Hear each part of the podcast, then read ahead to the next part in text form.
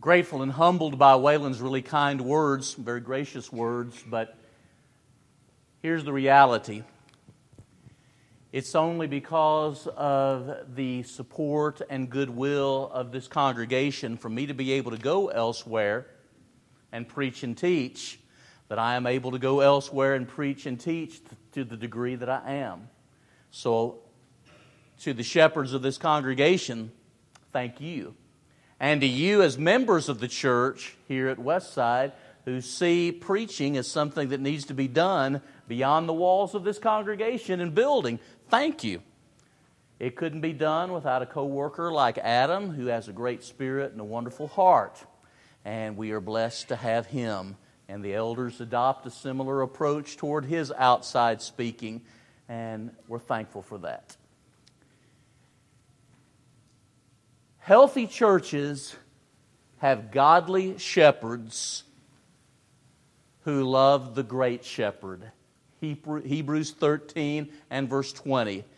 That passage refers to Jesus as the great shepherd of the sheep. Now think of the statement again. Healthy churches have godly shepherds who love Jesus, the great shepherd. Hebrews 13 and verse 20. This will be the third and final lesson I'm doing about elders, about shepherds, at least for a while. And the whole purpose has been to state as simply and concisely as possible what elders are all about. In passages like 1 Peter 5, verses 1 through 4, and Acts 20, verses 17 through 38, 1 Peter 5, 1 through 4, Acts 20, verses 17 through 38. You have three designations for overseers. In churches of Christ, we typically speak of only one, probably 75 to 90% of the time. That being elders. Elders. Elders are to be men of maturity and judgment. That follows by the very nature of the term. They are individuals that we believe to be mature chronologically and spiritually, and they also are men of good judgment. It can be seen by their lives. The second term is overseer. Overseer. Overseers are known for their watchfulness and their stewardship. Their watchfulness and their stewardship. It adds another dimension when we look at this particular term to serving in the position of a spiritual leader in the church, the eldership, if you will. That brings me to the third term. That term being shepherd, man of compassion and heart. So anytime we're thinking about shepherds in the Lord's church, we should be thinking of individuals of maturity and good judgment, individuals who oversee the church and do so as a sacred trust, a stewardship, and men of compassionate, caring hearts, men of heart. Now, last Sunday night, I looked at four questions with you. You know, you can look at all of the qualifications of elders, like in passages such as 1 Timothy 3, 1 through 7, and Titus 1, 5 through 9. And typically when we are looking for additional elders or studying the eldership, what we do is look at those qualifications one by one. And there's a place for that, but we're trying to keep everything simple and concise. And so basically what I've done is taken the qualifications for leaders in the church, for those who would oversee, and looked at 8 questions about these men. We looked at 4 last Sunday evening. We'll look at those 4 quickly by way of review. We'll look at 4 more questions, and then I'll conclude with 4 humble suggestions for those that serve as shepherds and the churches they oversee. Here was the first question. Anytime that churches are looking for additional leaders, this question needs to be asked. Does he humbly desire the work? That's 1 Timothy chapter 3 and verse 1. It's not a political process, so a person is not running for elder, though occasionally you get the impression that that may be going on. The humble desire to serve.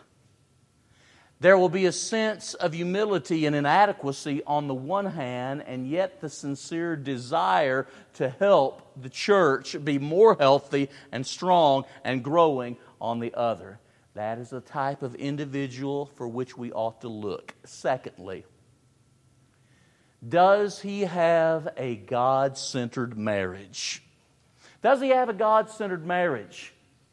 If the present leaders of the church were to bring in that man's wife, would they say, that woman, would she say about her husband, he really seeks to love me the way that Jesus loves the church? He's selfless and sacrificial. He cares for me like he would his own body.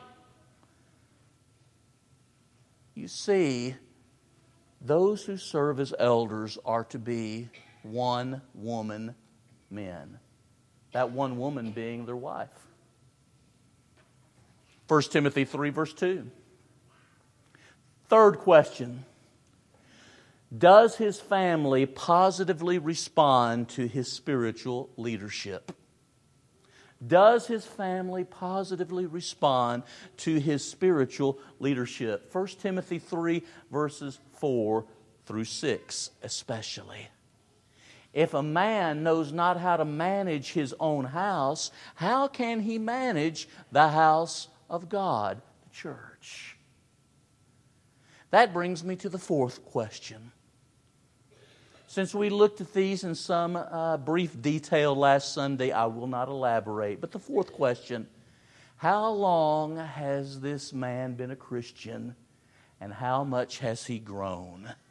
Some people have been Christians for 5 years, but it seems like they've been Christians for 20. They've grown so much. And some people have been Christians for 20 years. It seems like they've been Christians for 5. You don't want the latter in the leadership. You want the former.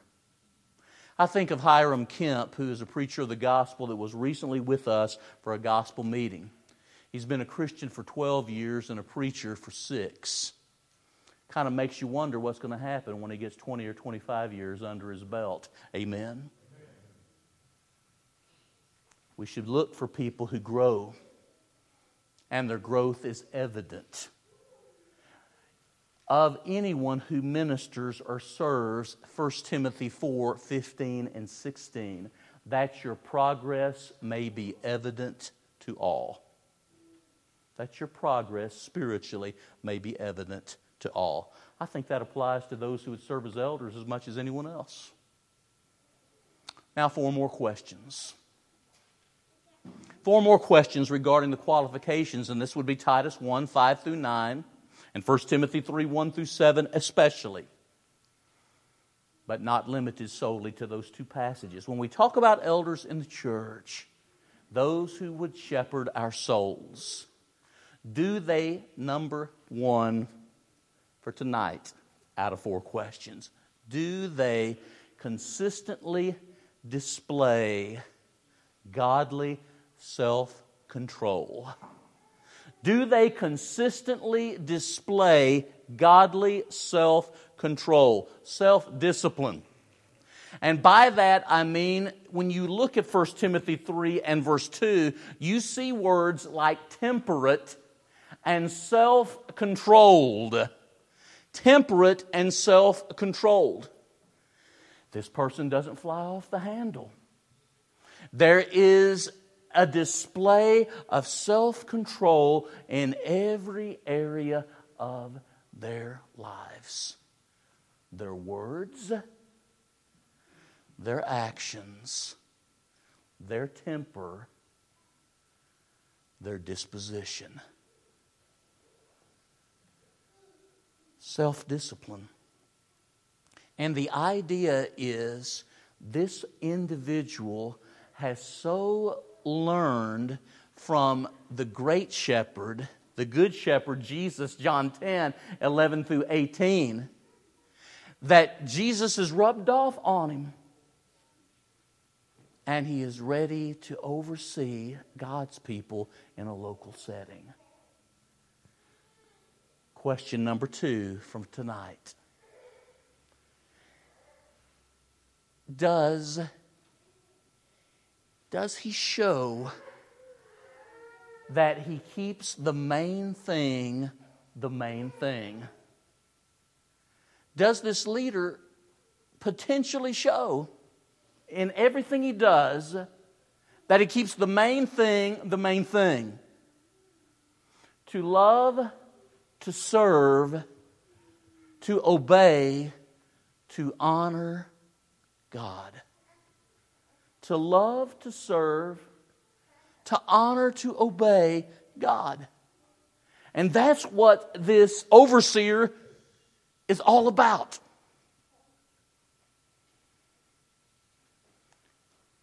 Whether you elder or oversee or shepherd, whatever you do, do all to the glory of God.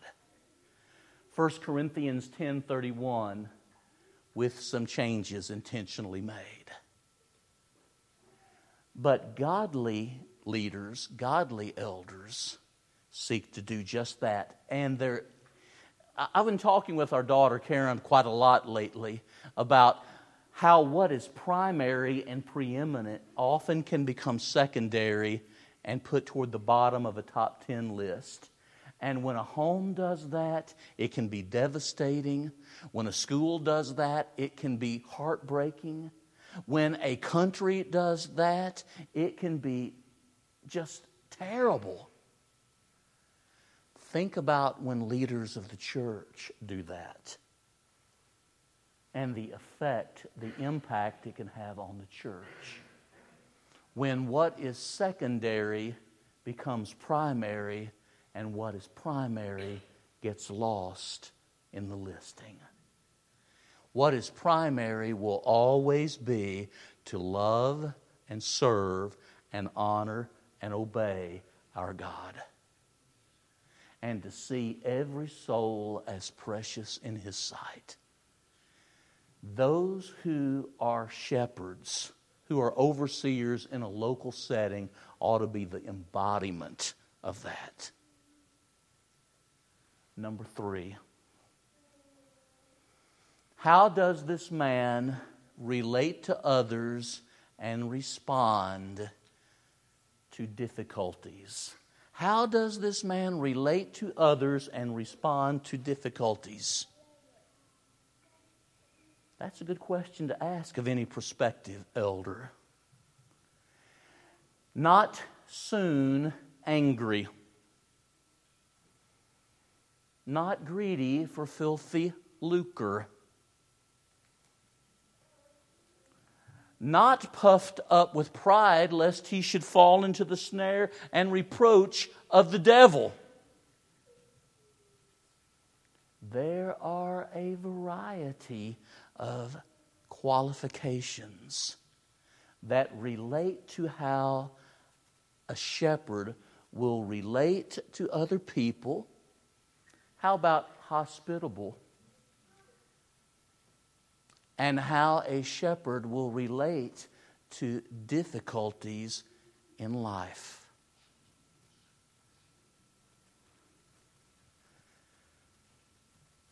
Number 4.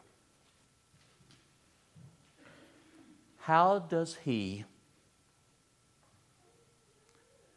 deal?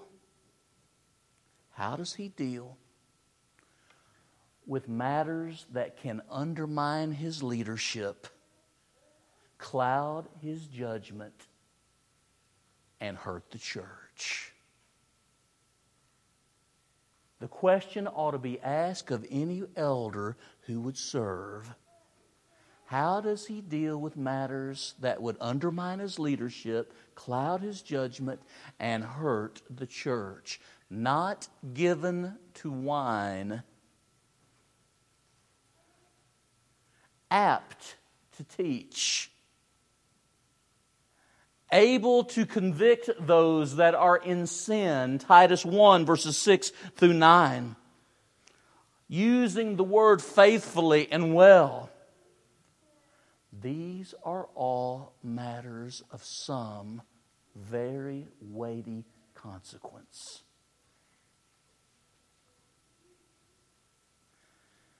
Now, those four humble suggestions to shepherds and the churches they oversee. Humble suggestion number one. As one who, as a local preacher, has served under 67 different men, I feel that I can humbly speak to shepherds and to the churches they oversee. We must respect what the Bible says about the plurality of elders. The Bible does not endorse a head bishop over a congregation. And when we consider the plurality of elders, by that I mean more than one, we are thinking that both of them, or however many, are in a local church, 5, 6, 10, whatever we're talking about, they are biblically qualified men who each bring a unique perspective and set of life circumstances to the table. They need to be considerate of one another as shepherds, and of their backgrounds and perspectives. And those of us in the church must be careful not to have a favorite elder we always run to, but to appreciate and respect the fact there's a plurality of elders. Now, it shouldn't be too hard with two right now. All I'm saying is ask Terry one time, ask Lynn the next time. Ask Lynn one time, ask Terry the next. They probably would appreciate that.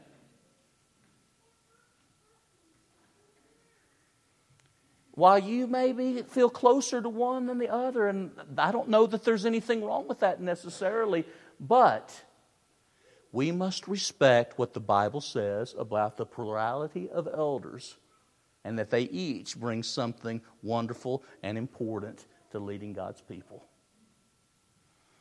Not every elder is exactly the same, any more than preachers are exactly the same. But we can still respect the plurality of elders in the local setting. Number two, talking to elders humbly and to the churches they oversee. A second suggestion. Humbly made.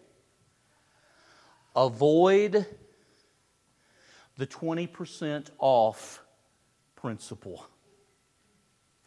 Avoid the 20% off principle, and by that I mean as years go by and as elders are selected, men are often appointed who are 20% less than their predecessors. They're 20% off as far as qualifications go, as far as the qualifications of the preceding elders. What happens, Seth Sawyer, whenever you get down to being 60 or 80% off of what former elders were? Does that really honor the Lord and please Him? What does that do to the qualifications? And what we would not tolerate in preachers, sometimes we put in as elders. And I do not understand that.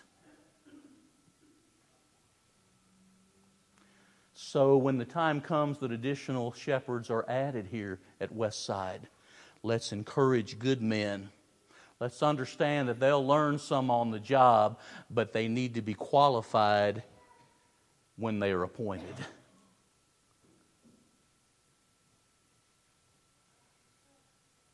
Humble suggestion number three. I believe that a biblically qualified, credentialed counselor should be kept on retainer by churches these days. I think it would be wonderful if we could find a Christian with an academic background and solid as a rock biblically that could come to this area, to the Permian Basin, they would have all of the counseling possibilities that they could possibly respond to. One of the things that I've discovered personally as a preacher for a long time is it doesn't take too long to get above my pay grade, my level, because there's hurting people out there, really hurting, deep, and elders are seeing that. Yes, elders are really good counselors, but one of the greatest qualities of a good counselor is to know when to refer to somebody else. Therefore, it might be something to consider for the future, especially with what we've gone through with COVID, what we're hearing about in the world nowadays, and most people are not as optimistic as they'd like to be, for churches to think ahead and maybe even come together and say, we will keep this counselor on retainer for families and individuals that might need that type of specialized care.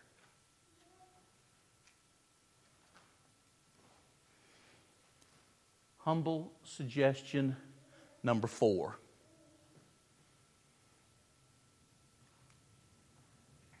Shepherds, like any other Christians, may have to acknowledge that they were wrong from time to time.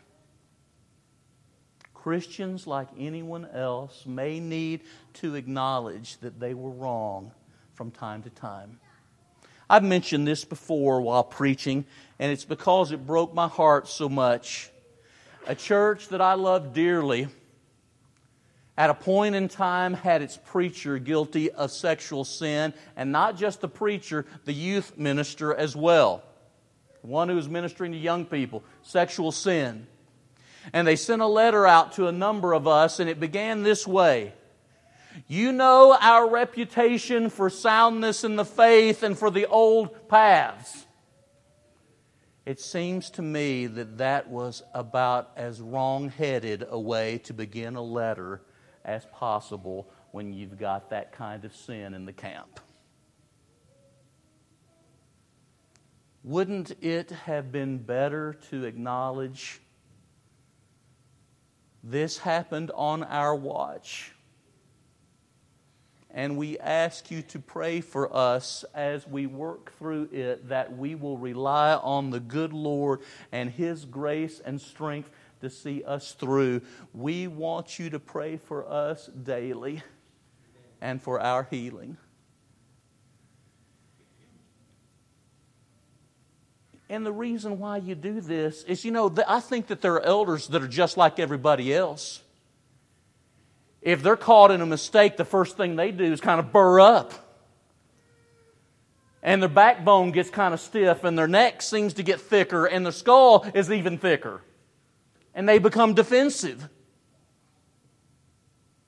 I don't believe that that's right for preachers. And more than one preacher does it. And I don't believe it's right for any Christian.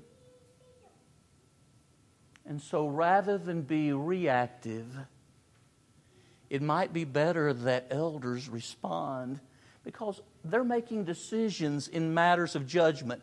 How many of you would have liked to have been in Lynn and Terry's shoes over the last 2 years?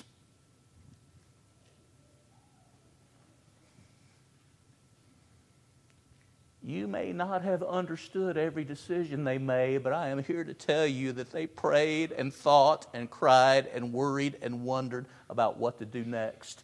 And it's a lot easier to follow somebody that does that.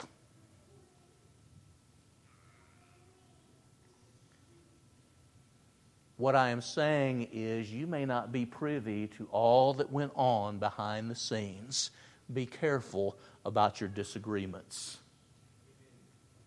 And further, I have heard this leadership in my time here on more than one occasion say humbly, we missed it. I believe I recall Lynn saying that not very many months ago. We thought we were doing the right thing, but we want to do this now.